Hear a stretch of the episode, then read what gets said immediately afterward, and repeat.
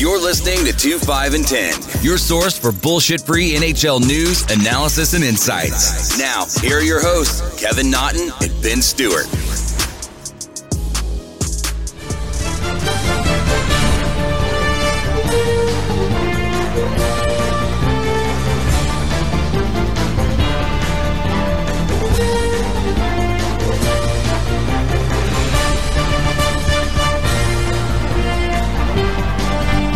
Hello, everybody, and welcome to episode 92 of 2, 5, and 10. I am excited. This episode is going to be exploding all over you like a hot cocoa bomb. Benny, what up? It's the new year. It's 2021, our first episode of the new year. Happy New Year, everybody. And it's also the first episode talking about a new hockey year. So we're training camp open for the non playoff teams uh, from the uh, playing tournament this past fall. So hockey's officially back. The Rangers started posting some videos of their guys at pre-camp uh, weigh-in and exercising. So we're here, and we're finally here with some predictions for an actual season of hockey. We are still holding out hope that in the next week or two it is going to kick off. It, it looks like we're getting there, so very excited about that. Um, one huge thing that we did not touch on at the end of last week because I didn't know if it was too soon to bring up, but Henrik Lundqvist, heart condition, calling it a career. Yeah, uh, sounds like it. Um, I mean, he didn't rule out a comeback, but there's pretty much no way a doctor is going to clear a team doctor is going to clear a guy who had open heart surgery to replace like three different valves to come back and play goaltender in the National Hockey League. So his career is basically over. Um, open heart surgery. We still don't know when he's going to get it done. But at 38 years old, with that type of procedure being done, his career is effectively over. Uh, you know, speaking as a fan, first, it sucks that this wasn't found out before they bought him out because then he would have just never quote played or signed with another organization. Uh, and also, at least in a weird way, we never have to see him play in another uniform. He's always going to be a Ranger. There's never going to be a clip of like Martin Brodeur in a Blues uniform with Hank. It's just going to be Rangers for his entire career. And I talked about this with you. There has, there's no way they're not going to sign him to a one day contract and let him retire a Ranger. Yeah, where there's a will away. I mean, for Rangers fans, even better. There's no extra heart wrench in the sense of he actually played for the Capitals. We'll just call it a PR stunt because it never happened. So I mean, just one of those things of yeah, you have to think he retires a Ranger, no? And it just sucks on a personal level with him. He he knew his time in New York was over, and he was like, "All right, I have one more shot to win a Stanley Cup before I call it quits." And he chose Washington, and then this pops up. So Hank's going to retire the greatest goaltender in Ranger history and one of the best goaltenders of his generation, and did not have an opportunity to hoist the Stanley Cup, which really sucks. Well, speak of Washington, we had a huge free agent sign caused a whole lot of rumbling here in Boston this week. Zdeno Chara uh, went to his Instagram and told everyone that um, the Bruins were trying to be younger and he was not in the plan, so he is signing with the Washington Capitals. As to went back and forth, I believe Don Sweeney informed him he wanted him in a lesser role. He wanted to start transitioning toward the kids and Big Z being the man that he is, a man of confidence, still very confident in his game, and he's not ready to give that up yet, told him, thanks, but no thanks. I, I still want to play and I want to prove myself. And they went their separate ways. And what blew up in Boston was this. And it was kind of just humorous hearing it of you have all the people complaining that Zdeno Chara is too slow, he's too old, he sucks. Now he signed somewhere else, and I can't believe they let Zdeno Chara sign somewhere else for only seven hundred ninety-five thousand. So uh, the tides are definitely going in different directions, depending on who you ask. Me personally, I was never a huge Z guy. I did not like how he came in here and he was granted the captaincy. I figure that is never given to anybody who just arrives. I like that going to someone within the organization, someone who has been here. I thought that it should have been Patrice Bergeron then. After the 2013 Stanley Cup loss, where Bergeron battled all his injuries, I thought that the team should have moved in a different direction then, and I thought that uh, the captaincy should have been given to Bergie then, playing through a broken nose, a separated shoulder, a punctured lung, the whole nine, just a warrior. And that was always where I stood with it. I always thought Bergie deserved to see. Some people through Char's play. I mean, guys, let's face it. Zdeno Chara, even at age, I believe he's what, 42 now? 43? I think he's turning 43 during the season. Okay, so he's turning 43. I could be wrong. No, but I know he's up there. I know he's already past it. But this guy, even at his age, is still a top 20 D guy in the league. It, the, he has enough reach and he's smart enough with his reach to keep you outside and he just plays his dot and forces them to the outside. Is he slow? Yes, he is slow. Can you get by him? Absolutely. But remember, it's not just getting by him, it's a 10 foot wingspan that comes with it. So it's like people, oh, just go wide on Chara. Yeah, well, you still have to make up that feet from the boards on the way in. So, so you got to be crafty. Um, well, the thing uh, about the captaincy stuff, Bergeron at that spot when Chara was first signed, I don't think he was kind of. He was not the elevated position that he is now, but at that point in time, I mean, the, the kid had an A his second year here. Yeah. Uh, like if you were grooming a guy, it was him. And honestly, to me, I feel like Bergie gets gypped here in the sense of he's coming in 35. He will be the next captain of the Boston Bruins. There's not a discussion about this. But at 35, I feel like he got gypped of extra years of wearing the C. That's a personal opinion. Others may feel differently. That's fine. That's where I stand with it. Us my, losing my Zdeno is, is huge, dude. That's a huge hole in the left side now between him and Torey Krug that we're expecting well, you, kids you, to you make still up. have John Moore though. Oh, I mean, yeah, I mean, of course, John Moore's a he solves everything. the thing with Chara is, I mean, I know Bergeron's my favorite non-ranger. I've been saying that since you've met me in college. Like, he's an animal, but Chara's also battled through and played through injuries, like most famously that broken jaw uh, in a the playoff run.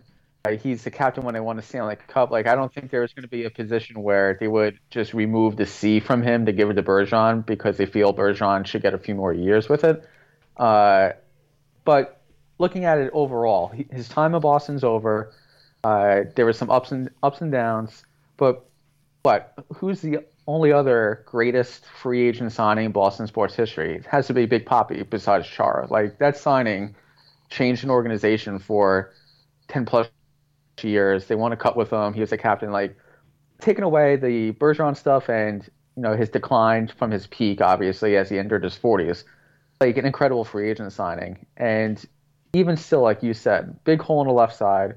I don't understand where Sweeney or what the disconnect was because even in a lesser role, he was going to play in a top four. Yeah, I mean, he was still a top four defenseman for us. And yeah, so it's like I don't know why he needed to go to Washington, where there's eight other NHL level defenseman already on a roster that he's going to have to compete for time with is a better position than being a boss. And I wonder if it was just something that was said like a respect thing. I mean, and that could have been just because from last year, anytime Bruce Cassidy at the end of the season had a press conference, he always basically referenced the season coming up as to without Chara because he was not currently under contract. So that was just yeah, all of his, one of his things of no, well, you know, Z's currently not with us, so on and so forth. And now, I mean, for me, th- this is one thing. I am, I like uh, or love, I guess whichever way you say it. I love Charlie McAvoy's offensive prowess, but his defense is awful. And you yeah. have all these fucking people now who are saying, "Oh, you're gonna see Charlie McAvoy is gonna be a star now because he's not making up for Chara." Do you know how many two on ones last year were? No shit, and that's the thing. It's like these fucking people don't understand it, and and that's what drives me crazy. Like, there's a huge hole there. Charlie's gonna jump up. Say you put him with Jeremy Lauzon. Jeremy Lauzon jumps up and plays too. There's gonna be no one back there, and then like dude, I'm I'm telling you right now, it, it, was a mistake. And this is like I said, coming from a guy who's not a Z guy, it's a mistake, and they're gonna pay for it. Like people still think that we're an automatic shoe in for the playoffs. We're in probably the hardest division in hockey. Like yeah. And you're dealing with injuries to yeah, just, Marshy and Pasta just from the start. So it's like these people do not understand it, and then it's going to turn into the Tuukka Rask haters because you know what? Right now, Tuukka is your best defenseman because he's the last line of defense. So it's like, oh my god, two weeks. yeah, if you're looking at your top four right now, I know McAvoy on the right side and So, Carlo on the right side. McAvoy, Carlo, Grzelcyk, Grzelcyk. Is it going to be Grzelcyk on the first pair?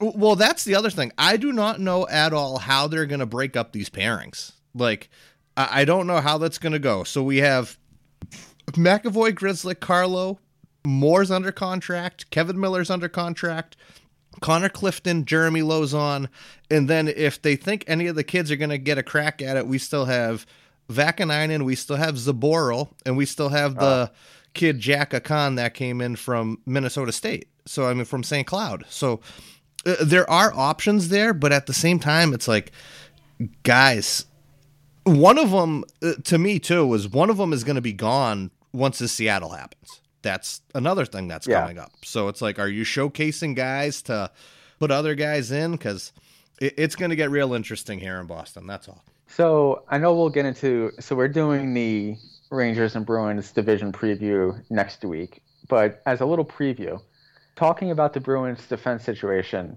what's the difference between the Rangers roster? I mean, obviously you guys have a little bit more proven depth up front.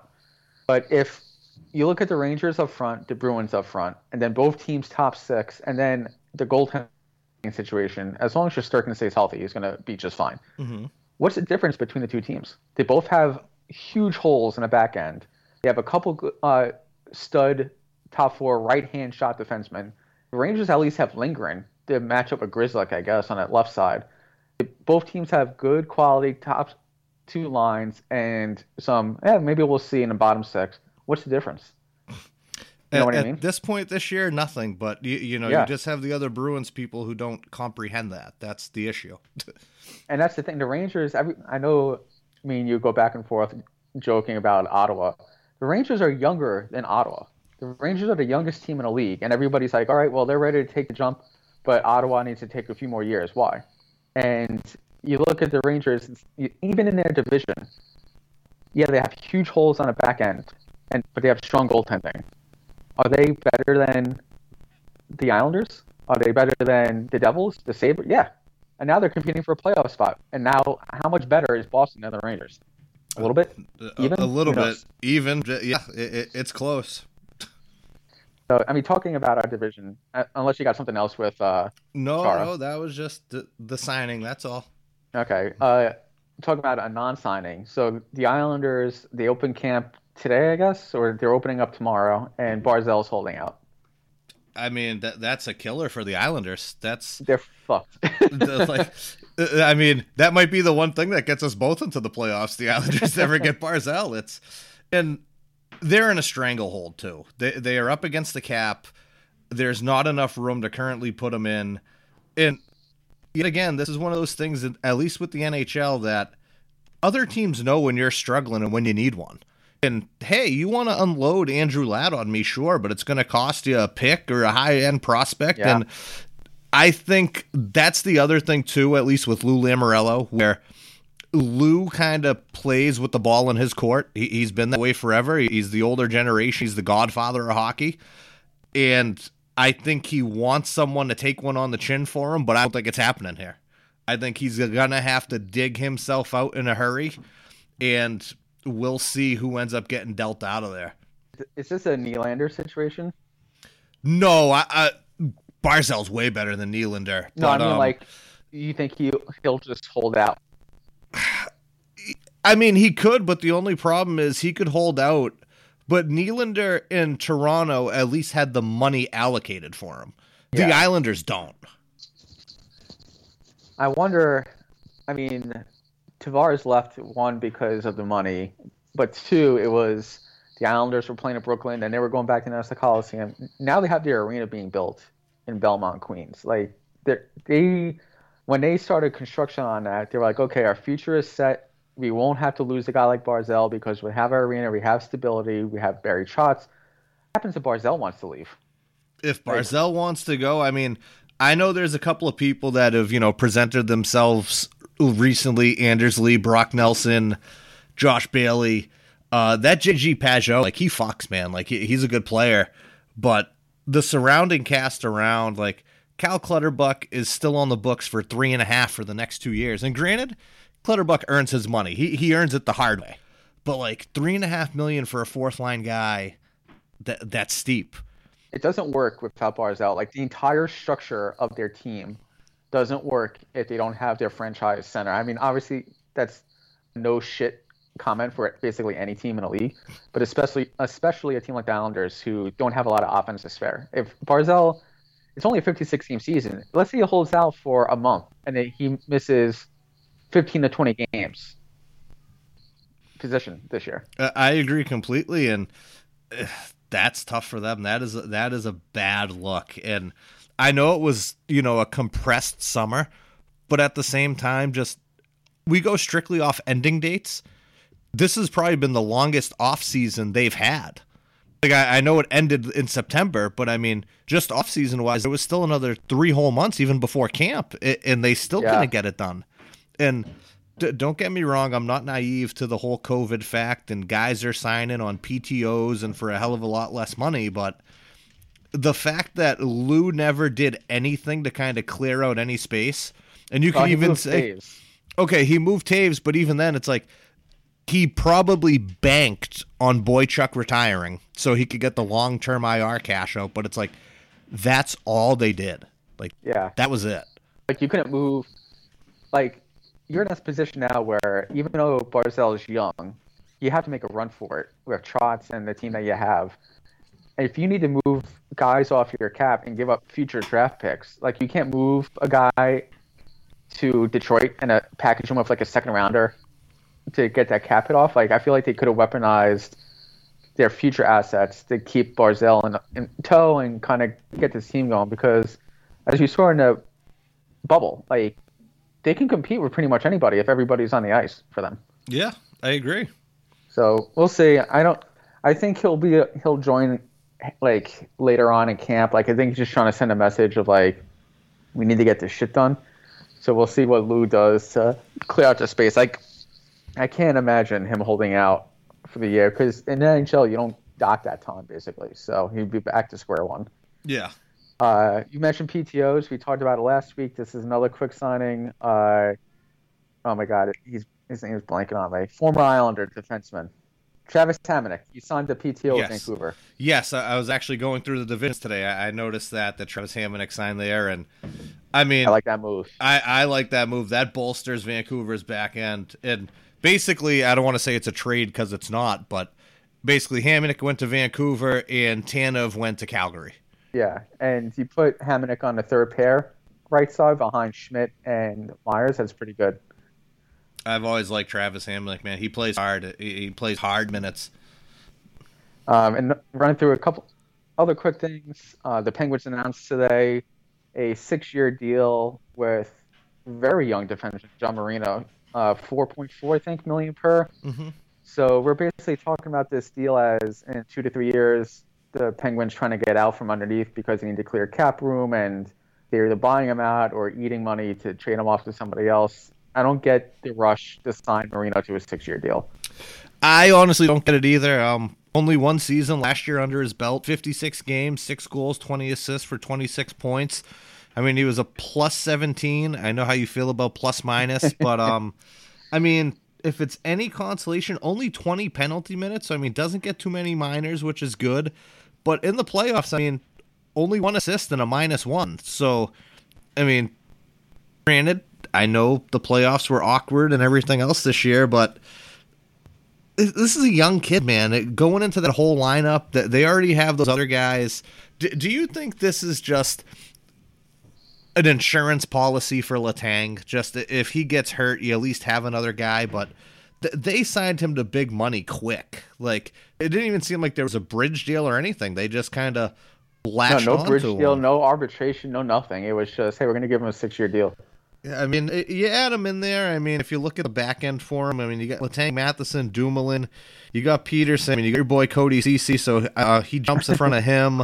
You, you got that Chad Ruhwedel. I like him, but it's like that's that's a big jump. That's a very big jump from going on an entry level to four, basically four and a half a year. Yeah, and even if Letang gets hurt, he was still under contract. Like you don't need to give him a six-year deal, and he's basically getting paid just slightly less than Tony DeAngelo. So, four point four. If you're going to give a guy who has one year of experience a six-year deal, you would think you would get a better term for the AAV, like maybe like mid to low to mid threes. Like you're basically paying him market value for a bridge deal, but for six years. And if he just stays where he is now, you've seen that. Like you look at Dumoulin, you look at uh, Maatta, who had a good start to their career at Pittsburgh, and then they just kind of plateaued out to just decent top six guys. You want a decent top six guy for basically four and a half mil for six years? Like I don't get the rush for it. Well, I mean, the other part of it too is if this kid blossoms, you know how fucking pissed off he's going to be that he, he's only getting four point four. Yeah, like leaving money on the table, or maybe that's just what it is. Hey, you don't blame him for taking the money. like, hey, you're offering me that, I'm there. But especially in hockey, you never know when you're going to get hurt. It, it's just weird though too that Jim Rutherford, a guy who's always trying to wheel and deal and make his way to get that, like you know, he's always trying to deal at the deadline. Like he always wants the possibility of winning a Stanley Cup you figure he would have waited just on cap space alone, but yeah, maybe there's a difference in the cards we don't know about. I, I don't know. Um, and one more quick thing before we get into our first set of division previews and predictions. Uh, the Capitals, the Devils, and I forget the Predators. The Predators announced that they're take the first three teams to take up the NHL's offer it's a one-time offer apparently because they're trying to help with the revenue loss during for the pandemic of putting an ad on the helmets for the players this year. And luckily, it's not going to look like the Euro teams. Uh, but I think once Gary Bettman has always been against like ads on the uniforms and on helmets. But I think once you open up a revenue source and if it proves successful, he works for the owners. The owners are going to go to him and be like, hey, listen, it's just a decal on a helmet, and it's going to start opening that up. And I was just curious your thoughts because you know baseball started doing that, and a lot of Yankee fans and Red Sox fans with the tradition of the uniforms were upset about kind of defacing the uniform. If there was a helmet, let's say there was an Under Armour logo on a Bruins helmet, and you're watching the games. Is that going to bother you too much, or are you just like, if as long as it's limited, you don't give a shit? Yeah, as long as it's limited, like you said, as long as we're not looking like the Euro teams, I'm fine with it. From what I've seen on the helmet so far, it's just on one side of the helmet, so the other side has the normal team decal, the other one's just the sticker. Um, even if they did one on the jersey, like uh, across the thing, just stitched on about the same size as the helmet decal, just because they look pretty almost banner like and when i say banner i'm not talking about hanging from the rafters. I'm talking about just short long rectangular but they don't really stick out too much. I don't think they alter your product completely. Like i'm okay with that if you want to bring in other revenue sources like that but if you get to the point of the euros where you know the New York Ranger symbol is no longer the New York Ranger symbol, or yeah. the Chicago Blackhawk is no longer there, or it's now altered due to it. That's when I have an issue. But as for what's on there right now, I have no problem with that. Yeah, I never put an ad on a fucking jersey. That's the one line. Like you can put a logo, a, a business logo on a helmet, whatever. Do not touch the uniform. Like, I, I can deal with hockey, subtle. The sweater means too much. Hey, the the sweater should just be all about that logo on the front. They want to put an ad there to pay that salary too. You put the ad there, pal. all right. Well, now that we got that, those housekeeping items out of the way, we will officially begin 2021 divisional preview slash predictions. Uh, I know you and I usually take different angles with this every year. So this week we're going to be going over the Canadian division and the Central division and I figured I'd let you kick it off where where you think the divisions are going to go, who's going to finish in the top four and guarantee themselves a playoff spot, and of course, if a coach is fired in each division this year, who's fired first? Who would it be? All right. Um, well, I guess we'll start up north. Uh, I went no particular well in for my central division i went alphabetically but mentally for my uh, canada division i went from east to west so i'm starting with montreal um, Uh, I really like their lineup, especially in a shortened season. A healthy Shea Weber and Carey Price. I like them bringing in Corey Perry to give them some bite. He has a winning pedigree. I know he's hungry after losing that Stanley Cup final. Uh, they need Jonathan Drouin to give them more. He needs to get back to the Jonathan Drouin of before. Tyler Toffoli needs to be that big free agent that he signed going there. Like he needs to perform for them. Brendan Gallagher has to play like Brendan Gallagher. I like their D. I like Weber Petry. I like Edmundson and Mete. I like those guys. And they still have too Ryan Poehling and then the goalie Cayden Primeau. So the the future is still uh, burning bright up in the Rouge in Montreal. yeah, we talked about Montreal a little bit last last week. I think Montreal is themselves up. I don't think they have any franchise or elite level talent front. I think everybody in their top six is either solid or uh, above average. But when you're coming into a team, and especially in a cap era, you look at a lot of the most successful teams year in year out. Yeah, you have a team like Tampa. Yeah, you had a team like Chicago and a couple of cups with their Kaner and Toews and Keith and all them. But you set yourself up for more stability if you have multiple guys that can kind of rotate up and down a lineup. And I think Montreal has that this year. The big thing for me is, like we said last week, is Weber going to be healthy and is Anderson going to be healthy? Because if Anderson's healthy, I think he's going to be a big difference maker for them. Yeah, he, he, he can play that heavy game, which changes their outlook a lot. Uh, what so staying in the Canadian division, what team do you think is either looking at a spot where people are overvaluing them, and what team do you think is being undervalued? I think overvalued is Toronto. Um, don't get me wrong. I like the additions of Jumbo. I, I like Wayne Simmonds. I like Jimmy Vesey. I like Bogosian for the back end. I like them putting Robertson on his entry level. But for them, this is their year. Like, quote unquote, like, this is the Toronto Maple Leafs year if anything's going to happen for them. They're finally away from the Bruins. Their D's good. Uh, they got Morgan Rielly, Jake Muzzin. I think they overpaid for TJ Brodie. They, they got Travis Dermott, who yep. I like. Uh, question mark: Will they or won't they trade Nylander? Like I, I think that's a huge cap hit for them, and they have to figure it out. And this is a dually for me. If they get off to a slow start, and this was the coach that they waited for, that they kept in the AHL for Mike, you know, just in case the Babcock thing happened, and it did how big of a leash does Sheldon Keefe have in a shortened season where this is their window? Like he could be gone rather quickly, and I think that'll be my first coach fired. Interesting. Yeah, my thing would be if a change is going to happen, and because it is a shortened season, so you don't have as much time to evaluate, and you're a team like Toronto, you're not in the shadow of Boston, you're not in the shadow of Tampa Bay this year, and eventually you have to get over one of those teams. Most likely they get to the Cup, mm-hmm. but if you're having a slow start, you're you're uh, Toronto. You're looking at Gerard Gallant, Sprujo, all sitting out there as possibilities of, hey, they've come in, they're veteran coaches, they get responses from the teams they've been in. Bond taking a team to the cup.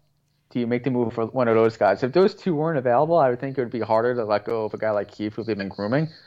If you're 25 games in and you're at 500 or you're fifth or sixth in the division, I think you have to make that move. Uh, I agree. I think like, you have sorry, to completely, and, uh, and not even the business part of it. I just think that, like you said, like this is their time. Like they have guys in there on one year deals.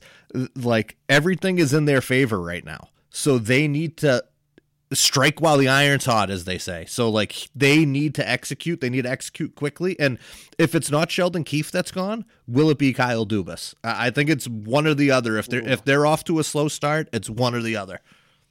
That would be hard. I mean, you have the cap issues that Toronto has, but Dubas has put together a pretty solid roster. I think you can fault the roster construction outside of maybe finally finding like a right pair uh, right hand side defenseman to go with Rielly, and also putting all your eggs in that Frederik Andersen basket again. Well, uh, for the Dubas thing, I, I agree. I, I think the roster looks really good this year. But last year, would you say the same? And the year before that?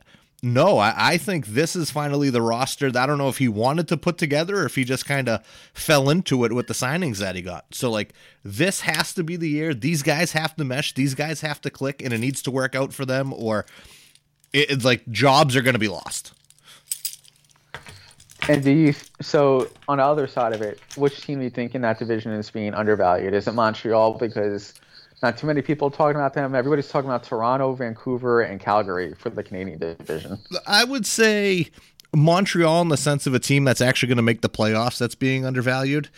I think that another team. Ottawa, I'm going to smack you. n- well, uh, Ottawa is undervalued. I, I was going to say Ottawa, and the other one I think is Winnipeg because mm. if they can get what Connor Hellebuyck gave them last year, they're a playoff team again.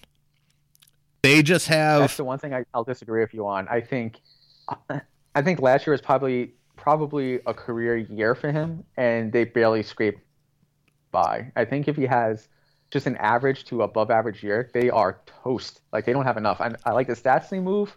They have a couple of talented guys up front, but I don't think any of them are elite all, as all around guys. And their defense is just as poor.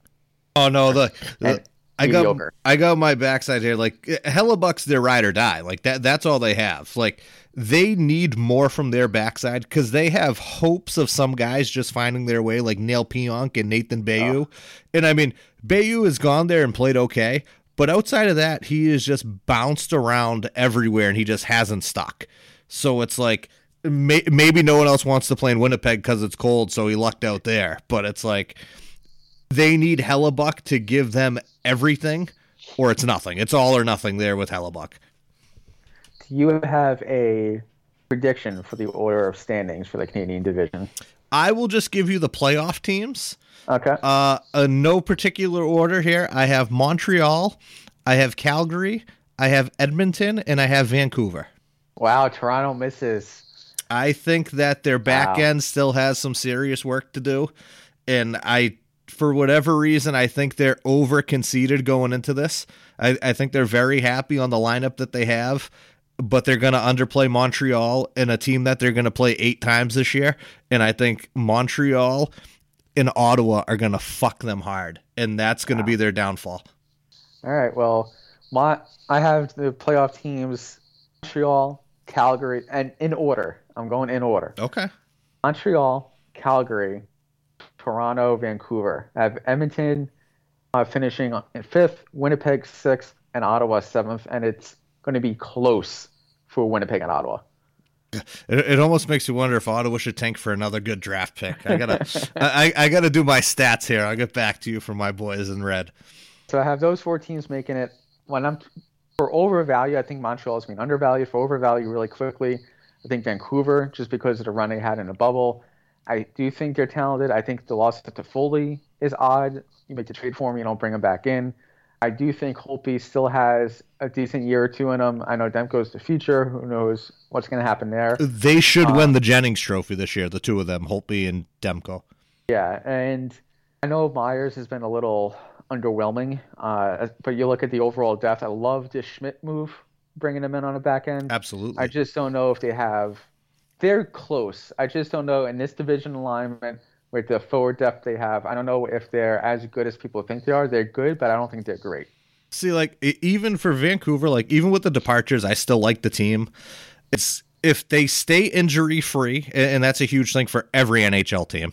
Um, I think they're able to make it a long run. I think they're built that way. Uh, one question is, have teams figured out Elias Pettersson yet? Because if not, he's still going to take off and then one huge jump. And then Bo Horvat doing his Mark Messier impression. Uh, yeah, and I mean one other jump is can Quinn Hughes go from being an almost Calder winner to a Norris Trophy caliber this year? I, I think that's a huge jump for him and a huge jump for that team if he goes in that direction. Yeah, I just don't know if he's strong enough defensively. Like I think he's smart. I just don't know if he's a guy. If it's Game Seven of the Stanley Cup Final, defensive zone drawer, you want Quinn Hughes out there. If you're Vancouver, the answer is yes. I don't know if I if I need a defensive zone draw, I need to stop. You put him out there for a puck possession, you get him to skate it out. But yeah. Um, all right, moving over to the Central Division. Kind of an odd divisional alignment. You talk about the Central, and you have Florida teams in here, and then you have Detroit. So, all right, let's get into it, man. Who do you think one undervalued, two overvalued, and then just some random thoughts you have? Well, I guess I have a question for you. Just like one random thing. I mean, is Columbus overvalued this year, or undervalued. Like I don't think they're undervalued anymore. Not not after what they did last year. They, they still have the two headed monster in that. I really like the Max Domi edition here, but the only question is him going to another defense first coach. Is he going to end up in his doghouse too? So Yeah. Are they going to be able to be as stingy as they were defensively last year, this year? And the biggest question I had for Columbus was do their guys up front still have it? Because those guys now are all pushing over 30. And to me, it's like I feel like 30 in the NHL is one of those ages where some people can still get over it for a couple years, some guys can't. And it's like you have Cam Atkinson, you got Brandon Dubinsky, you got Nick Foligno. I mean, Dubinsky's LTIR. He's done basically. I know. It's just like one of those things that brings the average up, and it's like Riley Nash is there. He's not there. Mi- Mikko Koivu. So a, a lot of their guys who they're going to go to for offense are a little bit older, and it's like, can they sustain that? I, I don't know. That that's something to be seen. Yeah, I mean, you're bringing in guys who would have helped your offense about five to six years ago, and then hoping that they have one more good year in them. I don't think that's setting yourself up for success, really. And then you have the Nyquist injury where he's going to miss some time. So I think that hurts them. I think Seth Jones is a little overrated. I think he's a quality top four guy. He's not the franchise guy.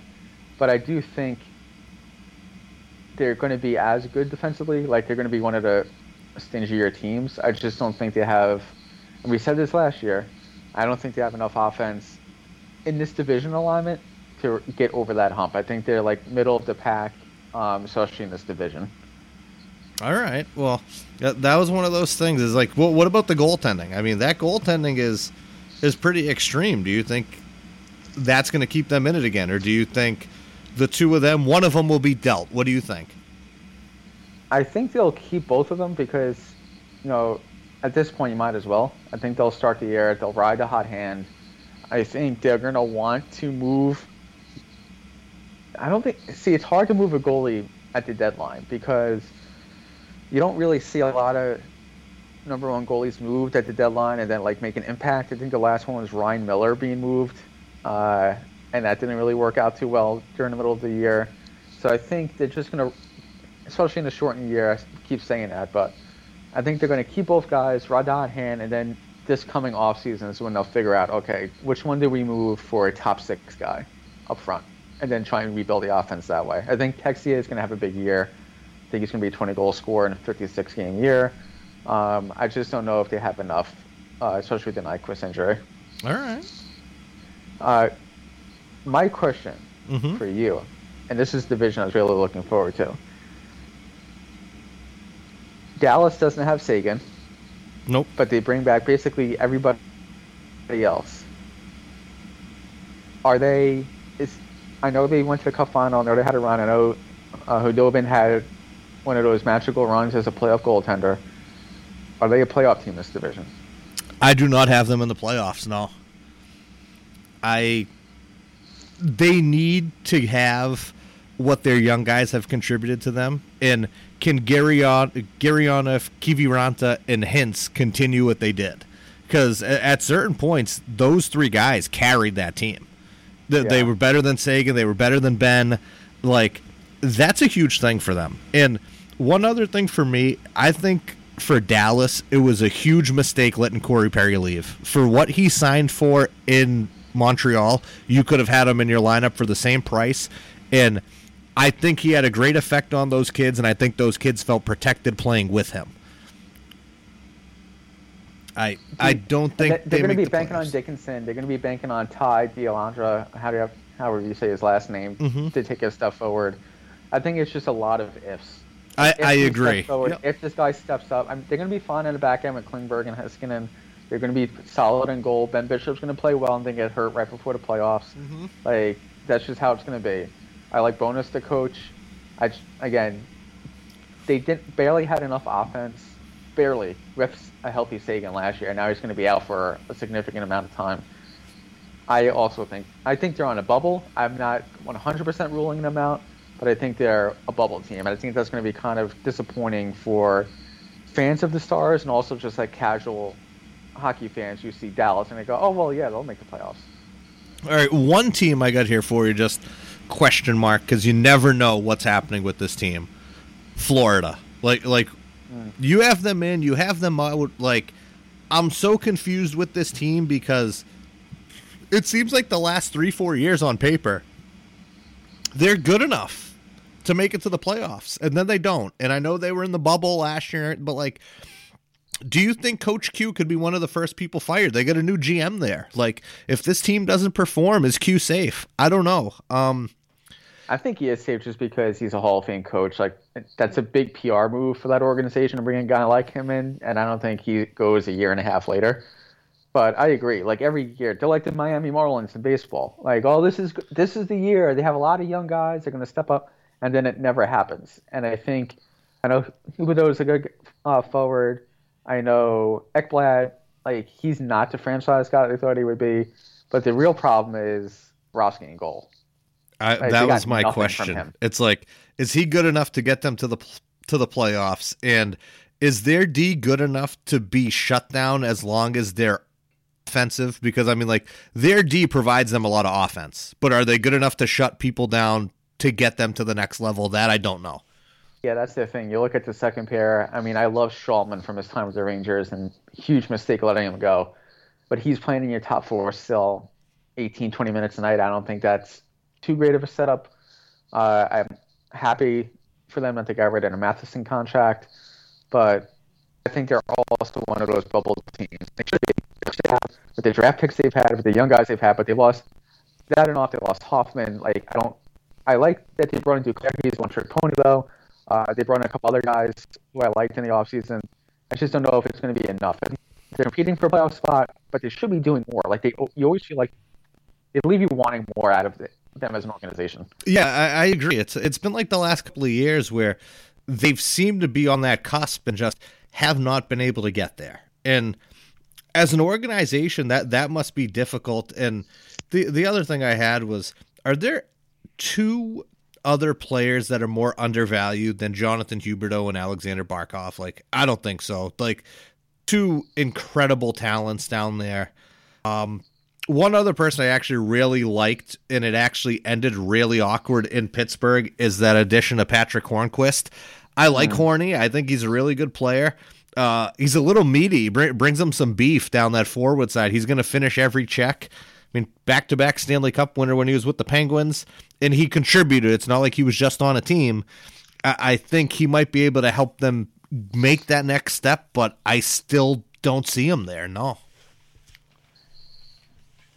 So I think it gets to the point. I think all on the same page with at least one of the teams that make, make the playoffs in this division with Tampa. I think you know you lose a guy like Kucherov for the year, and Stamkos steps in. Like basically as per, almost as perfect of a team as you can get at this point in a salary cap era. I don't know if you want to go in order. Or you're just going to give your playoff teams. Who you're for? Uh, my four, I have for the Central Division playoff teams. I have Carolina, I have Nashville, I have Tampa, and I think Columbus gets in. I, I think they're able to shut it down and make it to the playoffs. I have in order Tampa Bay, Carolina, Nashville, and Detroit. Now I'm kidding about Detroit. uh, Tampa Bay, Carolina, Nashville, and Florida. I have Florida as a four. I have Dallas five, Columbus six, Chicago, then Detroit. Okay, so a, a little shake up there. Yeah, I mean that was one of those divisions I was texting about earlier, where I, I mean that division could end up any which way, and it, it's a strange division just the layout, but that is going to be a tough out no matter which way. Like whoever makes it out of that division, those four teams will be beat up. Yeah, and I feel like the first two or three teams are like pretty easy to identify. I think Nashville's going to have a nice bounce back year, even though I don't like Hynes. Uh, I think Saros, we'll see what he has. He had a solid run to the end of last year. We'll see if he's a true number one. I liked a couple of moves that they made. Yeah, I uh, like Haula and Granlund. Th- those are huge pickups. And the Kunin move, again, I know Bonino is like a locker room favorite, but you know you have Haula replace him, and you bring in Kunin to play on a wing. I think that's nice. Uh, I think Forsberg is going to have a real big bounce back year this year. I think he's going to be finally healthy. He's going to uh, kind of go back to maybe not the franchise guy he was looking like two years ago, two three years ago, but I think he's going to be 30 goal, 30 assists, two way forward. And I think that's going to help them get over the hump and get back on track. Agreed. I, I think Filip Forsberg is one of the most underrated players in the National Hockey League. And I don't know if it's market or just size, but some of the things that guy does with the puck, like you just watch him and you're in awe. You're like, wow, like he's really good at hockey. like, uh, this one I think is fairly limited. This question, the two dip, two guys, was coach fired. Mm. See, I'm still sticking to two. I think it'll be good if they don't perform.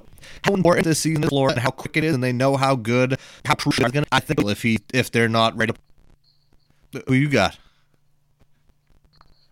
Uh, I'm going to go with. I mean, it's down in Detroit and Chicago, right? Like, Detroit, I don't think really is going anywhere. Phil isn't going anywhere. They just gave bonus and extension.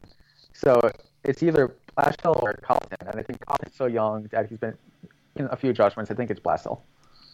Blashill too. When he got hired, I always wondered about him just because like he came up through their team with Grand Rapids. I actually believe they won a Calder Cup there, and then he got called up a year or two after that. So he was already within their uh in their team and their organization. But now with Stevie Y there, does that make you wonder if he will keep him or won't keep him? Because I mean, there's no loyalty there with Stevie Y. And granted, we've already discussed there are some top notch coaches on the market and unfortunately for Blashill, like I think he's a really good coach. He's done a lot with USA Hockey. I just think if Stevie Y is trying to go there and build something new, that he is most definitely going to bring in a Gerard Gallant or something like that. Like he has the ace of spades in his back pocket. Like whatever he wants to throw, he's going to make it make it happen. I mean, you're also competing against Seattle for the next coaching hire, and it sounds like Seattle's going to make their decision, you know, February March timeframe. So we'll see I think Stevie Y has come out and said like you can't evaluate Blashill based on just the talent that he's had to work with. Like I think his win loss record is almost like a gets a free pass on it. It's basically what I, has been hinting at. So if that's the case, he's brought in a few veterans this offseason, Marc Staal, a couple other guys. Is that enough? Are those enough additions for him to look at it and say, how much better should we be? I think the biggest addition is Greiss goal. I think they finally have a capable goaltender. I don't know if he's not true number one, but he has what one more year left on his deal, so he is in position where I think way through this year or in this offseason, decisions made. And I don't I don't see him as like a this is a guy who's going to turn it around and lead us out of the darkness of the Detroit hockey days. I think he's going to be somebody who he was a seat warmer. They Stevie Y starts making some moves. Some of the young guys start developing, like Filip Zadina, and then they bring in the next guy. So we'll see. Well, I mean, if you thought he was safe for a little bit, I mean, if you look at Colliton, look at the lineup he has now, just with all the injuries and who's out of the lineup. I mean, you, you can't blame him for that. Yeah. So it's like, I just, I think it's actually going to have to be a name and someone who has a legitimate lineup in front of him that just isn't performing. Because, for example, like just throwing it out there. I don't think it's going to happen. The Blackhawks come out firing. Kane to DeBrincat, Kubalik, or Kubalik, however the hell you say his last name, picks it up where he did in the playoffs. And then you get Dylan Strome coming in. You got Nylander contributing. Like, so what if they come out, they take off, they have Toews on IR, Seabrook's on IR, Shaw, Shaw's on IR, Kirby Dach's on IR. So it's like these other guys will be tied up. And if they come out firing, oh, you know, he's a great coach. But if he doesn't, then it's ugly.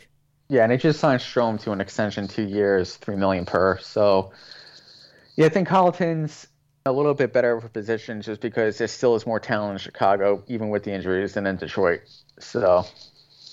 All right. Well, now that we have figured out where we stand, do you have any uh, today in NHL history? Uh, yes, just one. Uh, December 31st. Well, not December 31st. It's January 3rd today, but I'm not restricting myself to just a day we're recording. I'm doing a week of to see if there's more interesting stuff. So I'm going back to December 31st, 1988. Mario Lemieux becomes the first player in NHL history to score five goals in five different ways in the same game. Uh, he scores at even strength on a power play, shorthanded, on a penalty shot, and into an empty net. Geez, I thought people who ordered like roast beef three ways were dirty. Never mind Mario scoring one five ways. That's just that's ridiculous. Who do you have for shout outs? Uh shout outs this week. Um I guess I, am going to shout out my beautiful wife. We we've had a great time home together over uh, the holidays. We're both heading back to work tomorrow, and it, has been nice. So, unfortunately, we'll both be going back to work. But outside of that, uh, it was just great spending time with her. So, I miss you already, my love. birthday? Uh, we did celebrate my birthday. We went away, so that was nice. Um, yeah, her birthday's coming up, first of February. So I'm already on to thinking, well, what's next? What are we going to think of now? So yeah, you know, it just rolls from the holidays right into her birthday, then right into Valentine's Day. So you know, as soon as somebody wants to sponsor this and uh, you know, pay a little bit, we'll be we'll be happy as could be. Well, no, you. Sorry about her. You get one or the other. You get either a birthday or a Valentine's Day. You don't get both in two weeks. How about that? I can't say anything. I, I got I got the birthday right before Christmas, so you know it's it whatever she produces. I'm on the other end of all right. So we do do the birthday and the next holiday. Just want to make sure, you know. Um, anybody else? I got nothing, buddy. Off to you. All right. I'm actually going to give a shout out to you because our discussion before the podcast of these hot chocolate bombs. That As soon as we're done recording, I'm going to be looking up to see if I can find them because they have to be better. The reason why we were talking about this is I had made myself a hot chocolate before we started recording, and it's the standard uh, powder that you get from the store. But these hot chocolate bombs sound like they should be better and more flavorful. So if I can find some around here, I will do that, and we'll let you know how it goes. And I also want to give a hockey shout out. Just announced today, Jared Spurgeon named captain in the Minnesota Wild. Congrats to him. He's come a long way from where he was drafted to where he is now. So just want to give a shout out to a hockey lifer who's battled all the way through. Uh, agreed. Big shout out to Mr. Spurgeon. He, he's always been a big part of that team.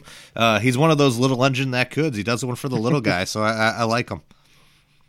So next week we got uh, division previews of the East Division with the Rangers and Bruins, and then the are they calling it the West Division, Pacific Division, whatever, the division with all the California teams, and then we'll also give our season award picks for the Vezina, the Hart, the Calder Coach of the Year for Jack Adams, uh, what am I missing here? And a Norris. The Norris, yep. Um, well, yeah, I mean, it's unfortunate we're going to call it the West or the Pacific because we know one of the teams coming out is definitely going to be either Colorado or St. Louis. So it should be called like the Central Extended Division.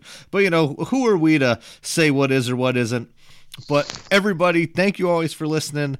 Uh, I hope you enjoyed this show. Just getting a quick little overview. Uh, the Central and the Canadian divisions. We got a little bit more for you next week. Obviously, our boys, the Bruins and Rangers, are in next week's, so there will probably definitely be a little bit more detail uh, regarding two teams. I mean, just throwing that out there. So if you're a blue and red fan or a black and gold fan, you might want to listen in. and as always, thank you guys so much for listening, and uh, we hope that we're one of your bucket list items this year. So we'll catch y'all next week. Okay.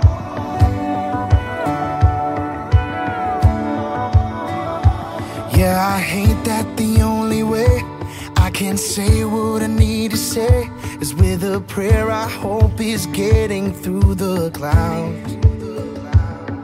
Now you're forever young, and I'm living like I'm dying. All I'm doing is just trying to make you proud.